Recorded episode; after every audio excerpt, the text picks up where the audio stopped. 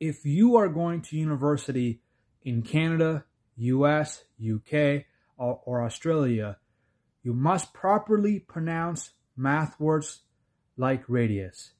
And you can pr properly pronounce it by the help of a native English speaker.